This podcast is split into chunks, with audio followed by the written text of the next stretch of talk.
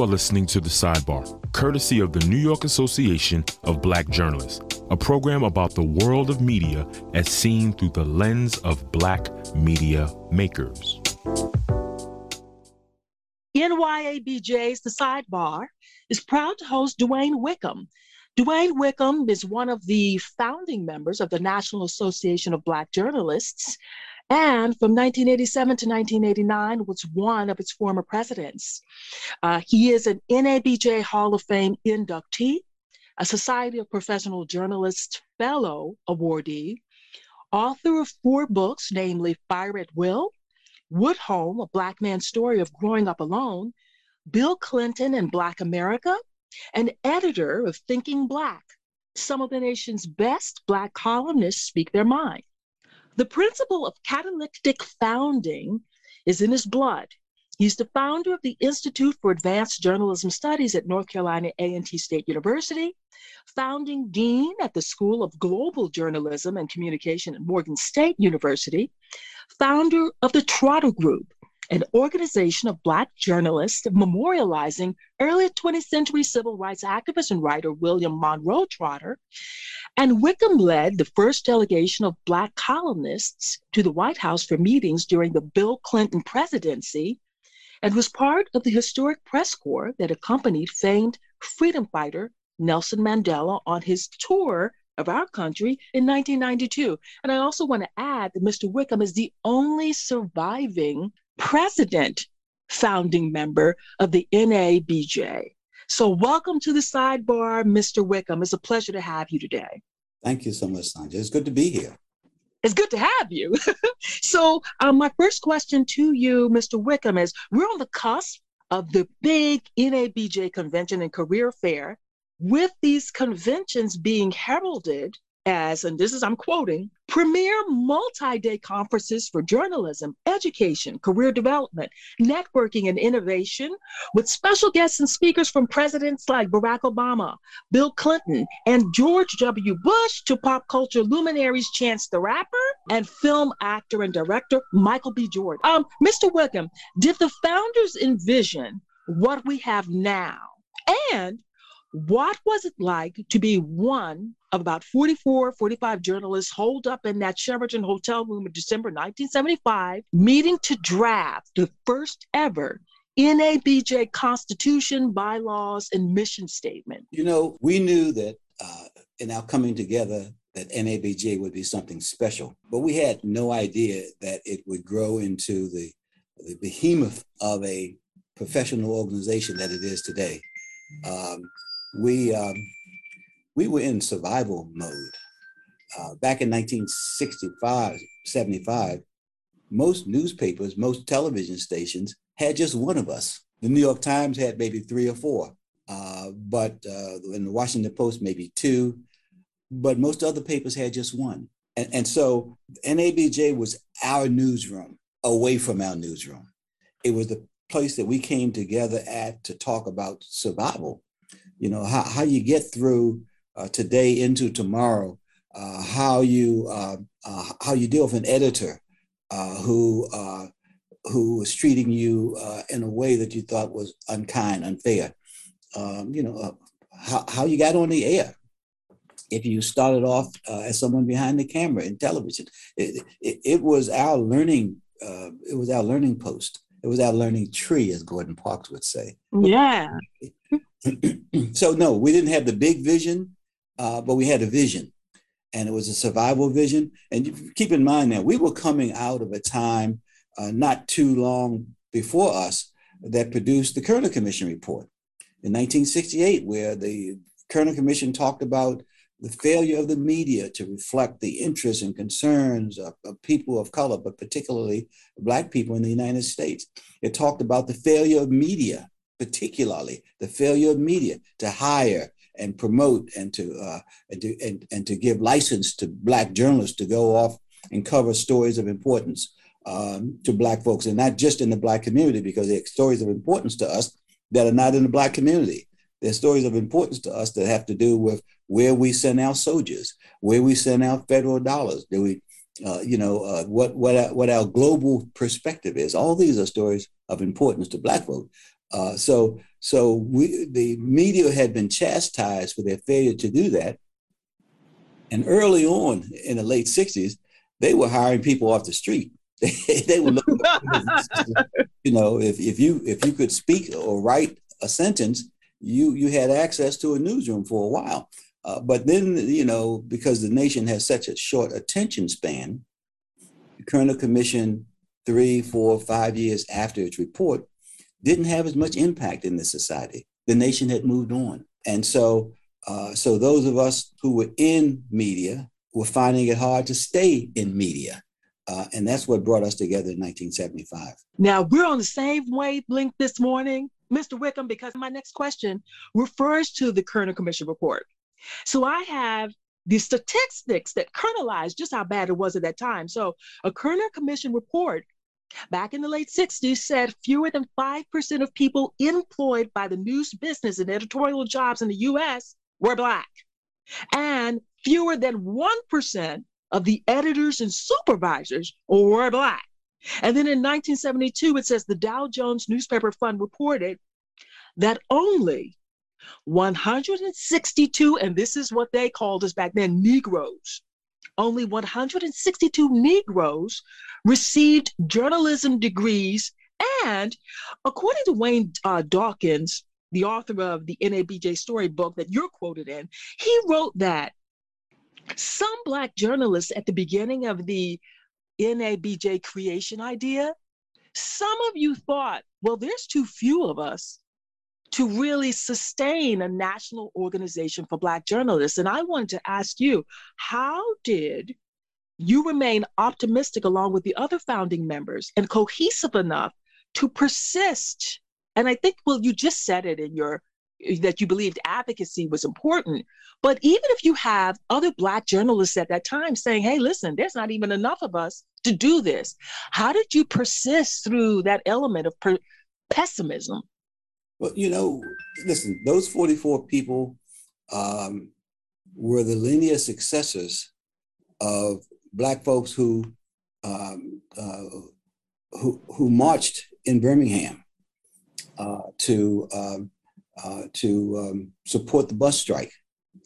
Uh, they, they are the linear successors of Black folks who dared to try to escape slavery, uh, the enslavement of Black folks during uh, that oppressive a 200 year plus period. Uh, there, there, was there were always among us people who dared to take the chance, who dared to to pursue opportunity when opportunity clearly was not there to be seen by most. Mm-hmm. So so there were more journalists, black journalists in the United States in 1975 than the 44 of us. Uh, but there were 44 who thought something special could come of a collective of Black journalists. Something special could come of the willingness of, of Black folks to come together in a profession that we recognize, uh, as Reggie Jackson would say, was the straw that stirs the drink of America. Mm-hmm. Mm-hmm. Thank you for that. Uh, Mr. Wickham, I want to do something, and uh, I want to backtrack a little bit. I want to go back to your formative beginnings. Um, and if you feel, listen, I just, let's skip that for today. I could totally understand. Um, but let me give you my adage first uh, before I ask you this question about your formative upbringing as an orphan. Uh, there's an adage that says it's not how you start, but how you end up. You grew up in Baltimore and was raised by your aunt. And that was after being tragically orphaned by your father uh, your father, John Wickham's murder of your mother, DeSylvia Virginia Chase, and his subsequent suicide. Many other people would have imploded after that, but not you. You became one of the luminaries, not just of Black journalism, but journalism. So I wanted to ask you, what do you believe happened to you to catalyze your will to persist through such horror? That, that's a difficult question. Uh, and it's one that I've been asked on several occasions, and I struggle with the answer. I was eight when I lost my parents. Um, I was one of five children at home, and I had a sister, um, uh, my father's child by another woman. So there were six of my father's children. Five he had with my mother, and one outside of the house, as we would say, uh, one in the street. Uh, and it broke us all up as a family. We were, we were one one night, one day we were together, and this tragedy happened overnight. Uh, and in the morning hours, as we awakened, uh, the house was full of relatives who packed us up and sent us in different directions. Literally, uh, uh, I saw very little of my other siblings um, over the next 15 years or so. So that was traumatic enough. Uh, but there was also the trauma of just trying to deal with the loss and and and the sense of self. Who am I? You, know, uh, as a child, you you really kind of you ask yourself that question. Maybe not in such a pointed way, but you try to to discover who you are. Um, uh, and before my parents, uh, before my parents passed, uh, my, both my parents worked, and so my mother would send us after school. She would have us go to uh, the Enoch Pratt Library that's Baltimore's public library. And we would go to the branch at North Avenue and Pennsylvania Avenue. Now that doesn't mean much to folks in New in New York, except that if they watched Baltimore explode a few years ago when there was rioting here, that the epicenter of the violence that was on national TV, CNN was there, was right in front of that library. And ironically, while everything else was closed, the library stayed open. Mm. And for me, that was, I, it was, I, I didn't expect anything left because it was open all throughout my life. And, and when I would go to the library uh, as a second grader, and the first half of my third grade, I lost my parents in December uh, of my third grade year. Every day there would be a reading hour, and the librarian would read to us. Uh, and that reading spurred my interest in ways that carried over after the loss of my parents it, it made me uh, curious. It made me see the world beyond. I could see a world beyond where I was. I could see a world beyond the tragedy of that of the loss of my parents. Uh, I was shipped off to my to an aunt who lived in public housing. She had six children, a husband, um, and she took two of us. So now there's eight children, a husband and a wife in a two bedroom public housing unit in, in Cherry Hill, in South Baltimore, southern uh, section of the city, and uh, and it was great poverty. We we we were very very poor, but I went there being able to see beyond. I, I could always from that from those sessions at the library where they would read to us. I could see a life beyond uh, uh, that which I had uh, at that moment, and it, and it was always the thing that moved me uh, the the vision that I had uh, of things beyond where I was. I was always curious, curiosity. I tell people, I tell my students today that curiosity is the taproot of journalism. Mm. Uh, if you're not curious about things unknown to you, uh, you'll never be a good journalist. You, you might be a writer who can write a, a story. You might be an on-air person who can uh, go on air and, and, and, and verbalize an event, but you never be a good journalist because mm. curiosity is what, is what drives journalism. It's the, it's the questioning, it's the, it's the, it's the uh, drive to question someone, to probe, to push beyond the limits of one of someone, someone's willingness to expose to you uh, what is going on, what is happening. Um, good journalism doesn't begin until someone says to you, "No, I'm not going to talk to you." Mm-hmm. Prior to that, you're just an information taker. So, mm-hmm. so, so, so it was, it was, it was that experience in the library um, as a kid, as a, as a seven-year-old um, and an eight-year-old, that really fed uh, uh, uh, that something inside of it that kept a fire burning, that drove me past that tragedy. Would you say, in a sense, that words saved you? Story. Mm story saved me. Story saved you. Story. Now I, I, I have your book, Thinking Black. I have that one. Um, but I don't have Woodholme, a Black man's story of growing up alone. Is that story connected to your orphaning? It's the story. Yeah, I, I tell people it's, it's the story of my middle passage. It's a story from age eight um, to 18, mm-hmm. 10 year journey through my life. Uh, it begins with the loss of my parents and actually ends when I go off into the military and off to Vietnam. Um, so it's it's those those 10 years and uh, it deals with a lot of uh, a lot of trauma. Uh, it deals with a lot of uh, uh, frustration, um, failure, uh, overcoming failure. Um, I, I, sit here today as as the founding dean of this school. I, I, I, was called upon by the university to create the school, the School of Global Journalism and Communication here at Morgan State University. They didn't know. the president didn't know when he called upon me to do that uh, that I was um, kicked out of three high schools.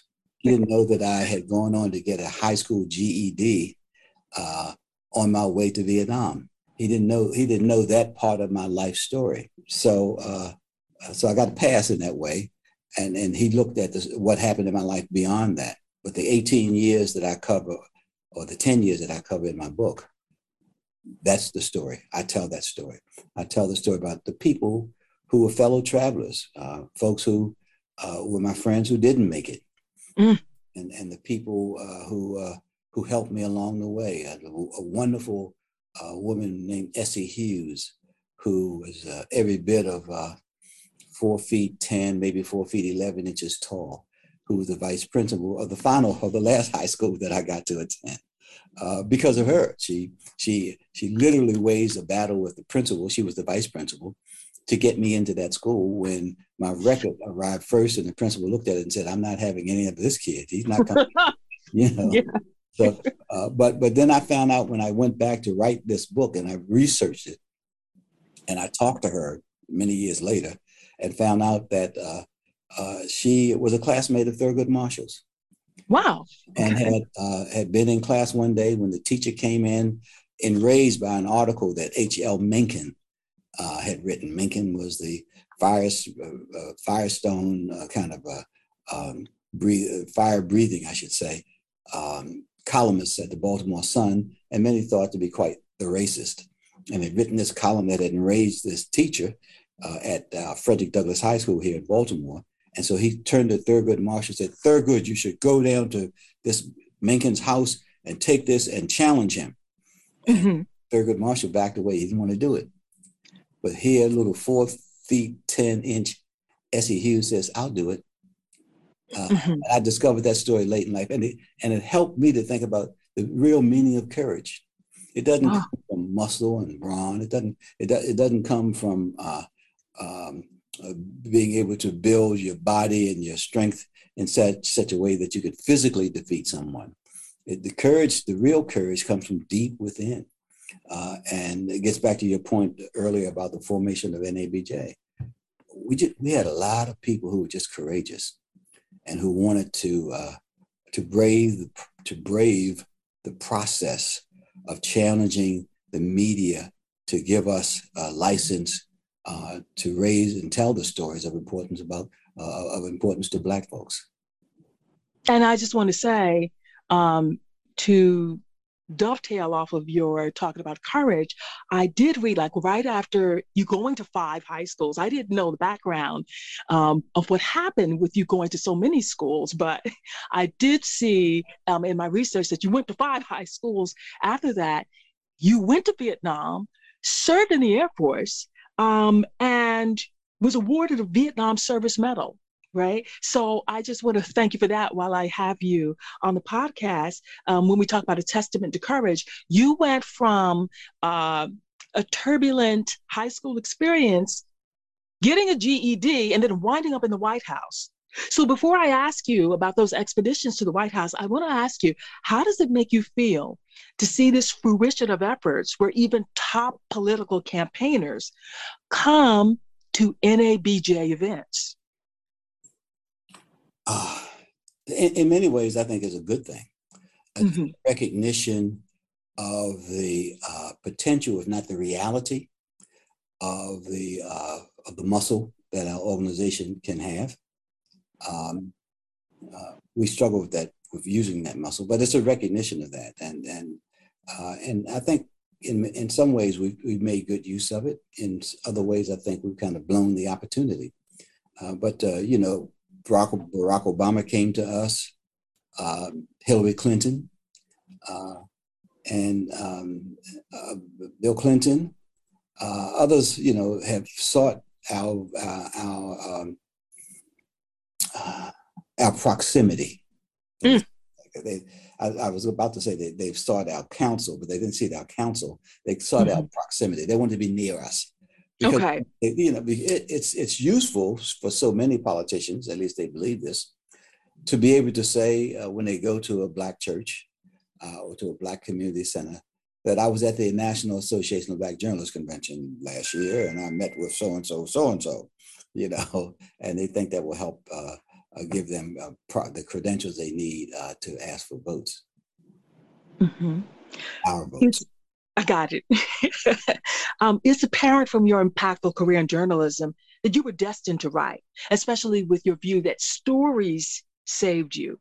You're fiery, compelled, and extended your gifted craft of journalism to politics, where you involved other Black journalists um, at White House convenes in 1995 and 1997 and subsequently wrote a book on Bill Clinton.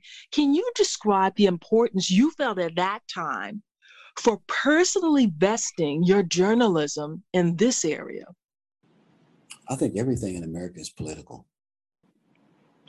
I, am amazed at people who don't vote, who, who don't participate uh, in the process because they they'll say, "I'm not political." Or mm-hmm. uh, politics. You know, uh, I, I, got too much going on in my life to be concerned. Everything in America is political. It's driven by politics, by political decision making. And for us as Black folks who were enslaved in this country for over two centuries, who had uh, uh another century of Jim Crow um, um, um, foisted upon us, uh, to have gone through that three century period, to have the opportunity to sit in the White House, to uh, to talk to a president, to speak to the uh, the chief of staff, or uh, in the case as the case was of Condoleezza Rice when we visited her, uh, the national security advisor that she was at the time. Uh, that's huge. It's significant. You know, it, it, I think we we we really benefit from knowing more about our history. Mm-hmm. You know, people need to know that uh, uh, that it, that in, in 19, um, I think it was 1902, uh, when Booker T. Washington uh, had dinner in the White House uh, with uh, Theodore Roosevelt. It was a national scandal that a black man ate in the White House. Mm. And not that many years after that, we were sitting in the cabinet room of the White House with the president of the United States. Uh, mm. we weren't the only black group, group of black folks to get there. Uh, it didn't. Uh, it, did it solve all of our problems? No, but we were heard, uh, and I think to to the extent that we were able to uh, to give voice to our issues, some things did change. Do you believe the emergence of Black journalists from the era in which you helped found NABJ is inextricably tied to the emergence of Blacks in politics? Like, is there a correlation? Absolutely. Absolutely. Uh, in, in, many ways, we were kindred souls. We kind of, we, we listen, we saw ourselves on the same path. Uh, and, and by the way, that was frightening to uh, many of our white editors who, who thought we were too close, too close to Jesse too close to Clayton Powell, mm-hmm. too close to Barbara Jordan, too close to Shirley Chisholm. They thought we were too close. You know, mm-hmm. they, they never thought white journalists who got on the inside of white political candidates, white political office holders, who, who went to dinner with them, who uh, who were able to give us that inside story. They never thought they were too close. Right. But they were afraid that we were too close. Uh, there was there was a kinship. There was a uh, the the road to uh, to uplifting black people in this country was the same road that journalists and politicians travel together often. I know I, that makes some people squirm today. Oh, we, I, I, I can't be that close. Mm-hmm. Cut it out. Stop it. Stop it. Really? who, who writes the Who writes the inside books in America about politics? Mm-hmm. White journalists who get the inside track. Mm. White journalists who are allowed to to to go behind the curtain to see the, what the wizard is up to. They uh-huh. get that track. And, and they write these books and they make millions of dollars, but more importantly, they influence decision making. They influence the way people think about these folks. Uh, and, and I don't see a great hue and cry that, oh, uh, uh, they've been bought off by these, uh, they, they, they're too close. They, they've been, comp- their journalism has been compromised. But when we seek to have that inside access, uh, even among our own group, you know, we kind of, oh, you know, Wickham, he's too close to Jesse. mm-hmm, you know, mm-hmm. uh, no, stop it, people, stop it. And, and so you think that's the fear that some um, higher up whites in the system of journalism had with the proximity of blacks um, in politics and in the White House, et cetera? Yeah, I mean, I, I think it is. Uh, listen, I, I think that uh, many white folks who control media are uncomfortable when they see black journalists um, um, operating too closely to black politicians, black activists, uh, black leaders, uh, mm-hmm. and they think that their journalism has been compromised. Uh, but when uh, some of the great journalists so-called white journalists of our time uh, are able to get inside uh, of the ropes and write about white politicians and white activists and white political leaders, they, they, they get uh, New York Times best-selling books, and no one questions uh, their journalism. I want to take a step back to that decimating 2009 recession and I want to ask you, how did you feel when the 2009 recession decimated traditional journalism jobs, papers, and magazines in its wake? Like, what concerns had you about journalism and Black journalists during that time? Well, well even before we got to 2009, you know, um, the newspaper industry had something called the Year 2000 Plan. And the Year 2000 Plan, they came up with this late 1980s was to have um, a percentage of newsroom employees equal to the percentage of Black folks in the country by the year 2000. Uh, and as we approach the year 2000, maybe somewhere around 1995, uh, the, the, the, folks who ran the American Society of Newspaper Editors, as it was then titled, uh, decided that it will never meet this goal. So they moved the bar. So it became the, the year 2000 plan became something like the year 2020 plan. Uh, I make this point to say that even before the recession, uh, there was a recession for Black journalists. There was a mm-hmm. recession in terms of the hiring and the promotion and the retention of Black journalists, uh, even before uh, there was a real financial recession in this country that that caused uh, a contraction in our industry. Uh, so we we we we saw it coming, and it didn't surprise us uh, it certainly uh, uh, accelerated uh, the um, the losses that we suffered, um, but um, um, it should have encouraged us to find another way. It should have encouraged us. You know, we, we so many of us think that the top of the hill is to work for somebody else. Mm-hmm. To, to achieve is to uh, is to be uh, Nate Burleson. You, you name the person uh, on TV or mm-hmm. major journalists working in media. And, and, and, and while they uh, do a good job, they don't own it. Um, and and we had a we had a period of time, you know, uh, uh, BET uh, certainly was Essence. Mm-hmm used to be black owned, right? Well, it's it's black owned again. A, a black owned again? Yeah. So Time sold it a couple of years ago, and the name of the um, man and his family who own it now, they were major entrepreneurs, so they bought it. So again, it has assumed black leadership. Good. Mm-hmm. But not so ebony and jet. Not so ebony and jet. oh. so my, my point simply is uh, 1827, first black newspaper in America, Freedom's Journal. Uh, and the editors in the front page editorial uh, made the point uh, that they created the paper because it, the time had come for us to be able to tell our own stories. There's not enough of that today.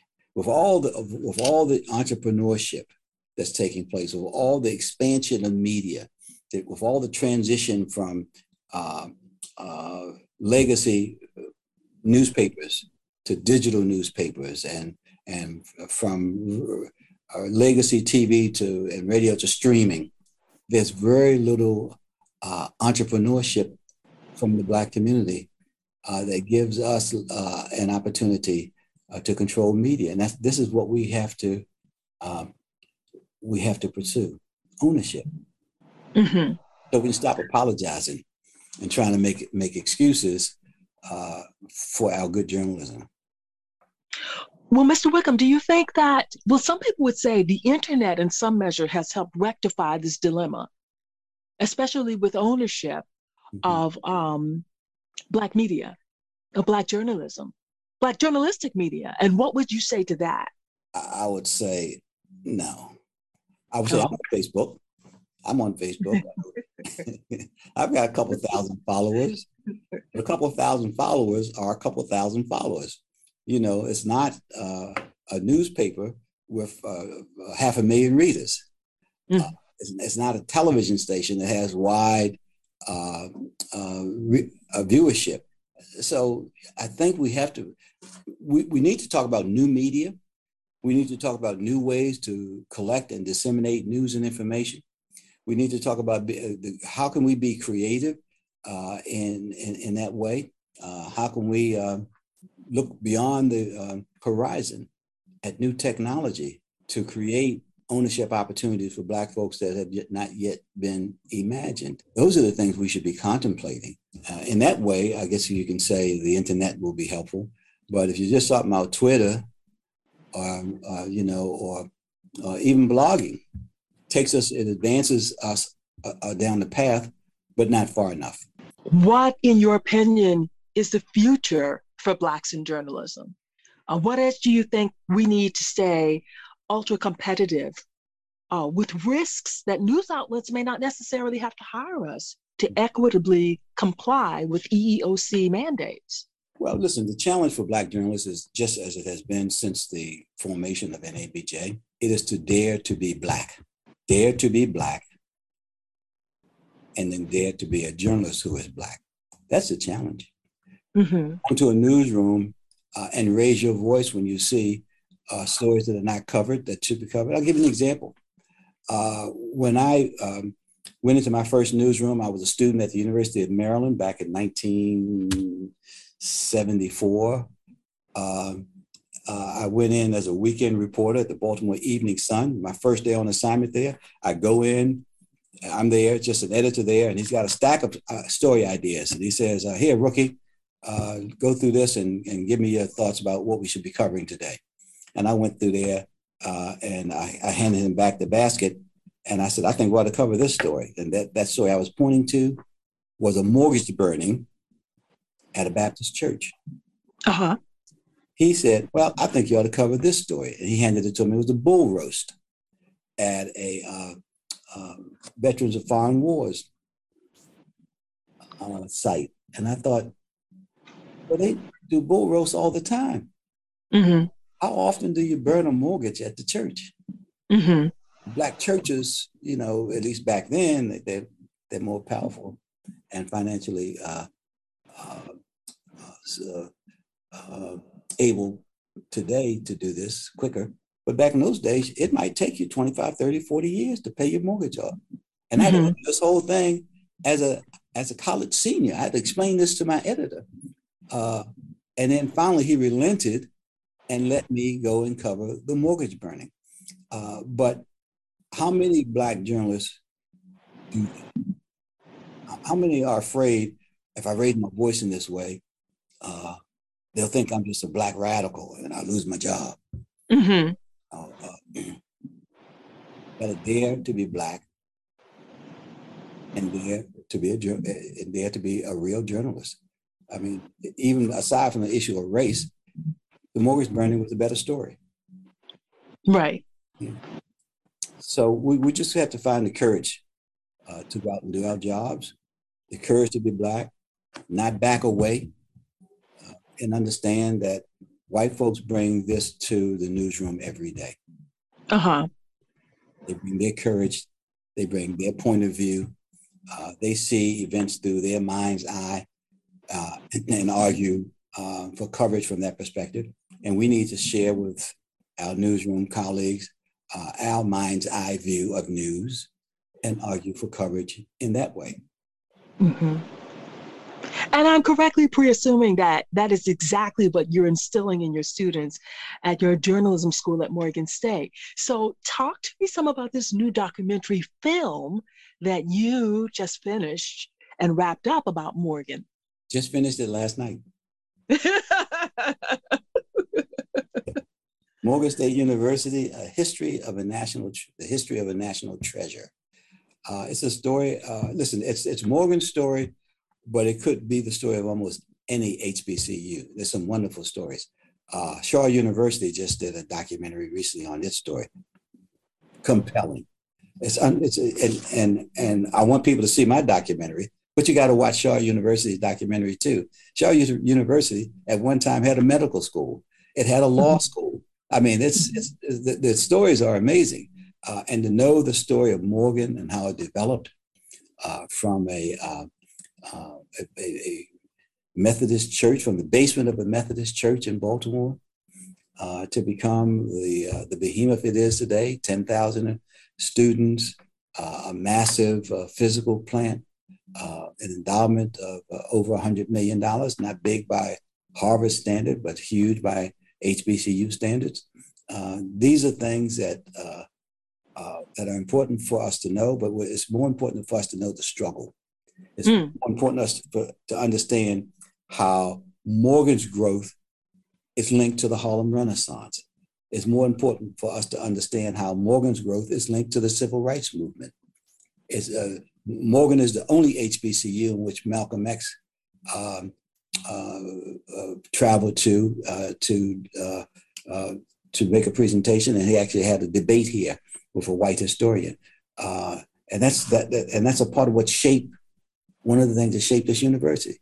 Um, he was here right after Martin Luther King was here. Martin Luther King uh, went to uh, the March on Washington and talked about a dream that he had. When he first gave that portion of his speech here at Morgan in 1958. So, so there's there's some wonderful pieces to tell about the story of Morgan and about the linkage of uh, about HBCUs and the great tradition. And you know, there's going to be a re.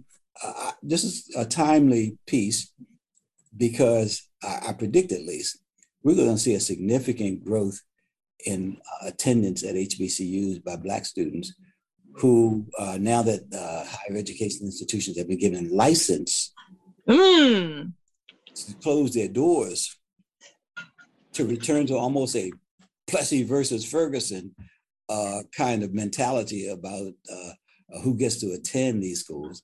I think we're going to see a lot of Black students returning uh, to HBCUs. Uh, and I think uh, in many ways that's a good thing. Yeah, yeah. I already thought in my spirit when I heard that U.S. Supreme Court decision, there's going to be a renaissance or a coming home of a lot of African American students back to HBCUs. But I was thinking, um, or maybe just is this me viscerally feeling this? I have no research for it. I mean, just makes common sense to me. But to hear you say it, it kind of affirms what I was feeling. Listen, the last ones who will come back home will be the athletes. I was talking about the, the, the critical mass of Black athletes that I think eventually will return to HBCUs uh, once they come to understand that their, their migration back to these campuses will be followed by ESPN and will be followed by the scouts from the NBA uh, and the NFL and the Major League Baseball uh, because uh, greed is good. and ultimately, those teams uh, are looking for the top athletes. They're going to go where they can find them. Right. I love that strategic thinking. Um, and, and I, I want to know what inspired you to pursue uh, production for your Morgan State documentary? Well, uh, when I stepped down as dean, uh, my intention was to fully retire uh, and go to my home in Orlando. I commute now between Orlando and, and Baltimore uh, and just chill out, play some golf. and and uh, I love to uh, vacation, to cruise, and to travel. But um, but the storyteller in me saw an opportunity when the president of the university asked me as I was leaving if I would do a documentary on a guy who gave Morgan $20 million, a fellow by the name of Calvin Tyler, a black man who had attended Morgan briefly and then went off to UPS where he made a fortune. And I did that. And just as I was completing that, the president said, Would you make a 15 minute documentary on the history of Morgan?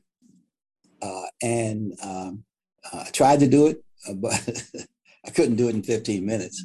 I actually had up to about 50 minutes and had to start cutting it, but it's, it's now a 30 minute documentary.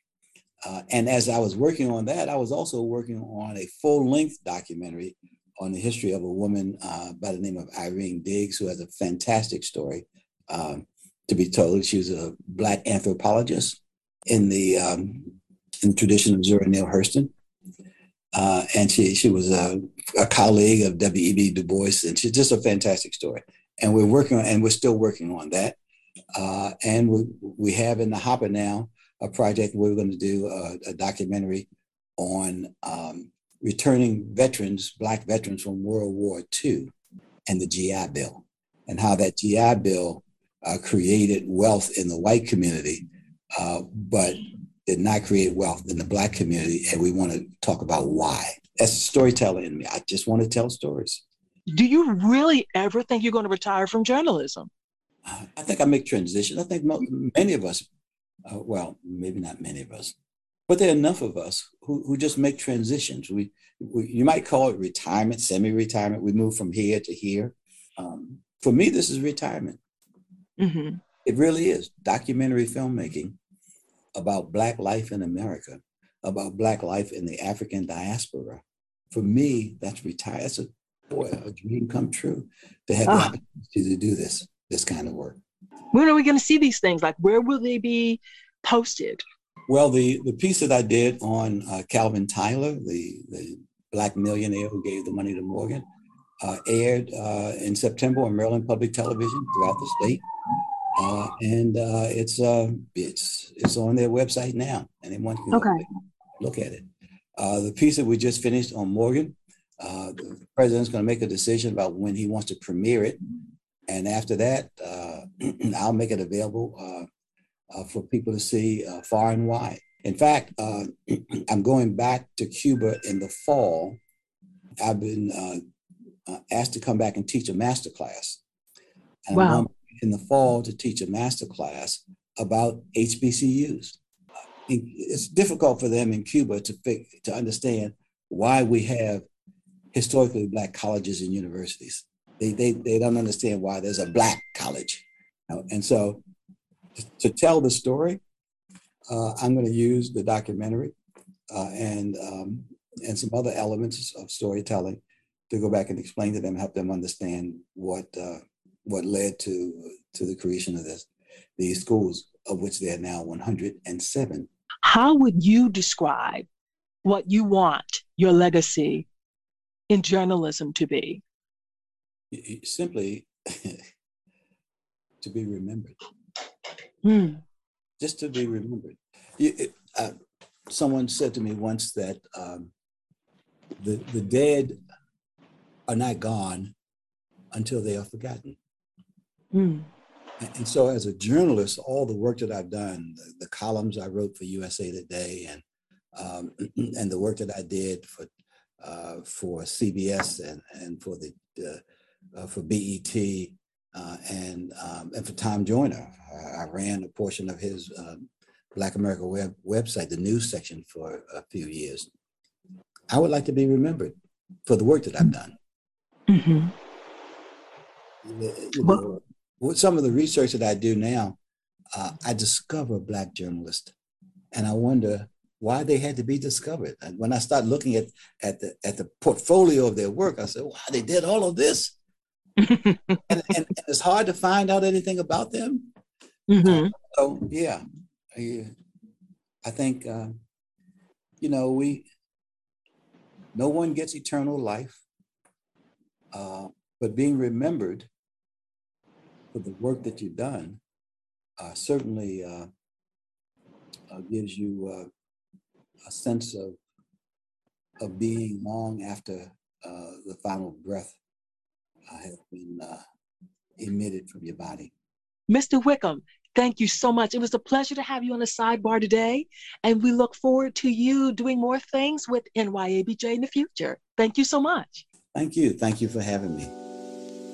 We wish to express our most sincerest thanks to our distinguished guests. If you have enjoyed what you've heard, please subscribe and give the sidebar a great review. As a reminder, the views and opinions expressed in every episode of the sidebar belong to the individuals who made them and not to the NYABJ. For more information on the NYABJ, please visit www.nyabj.org. Music by HoliznaRAPS.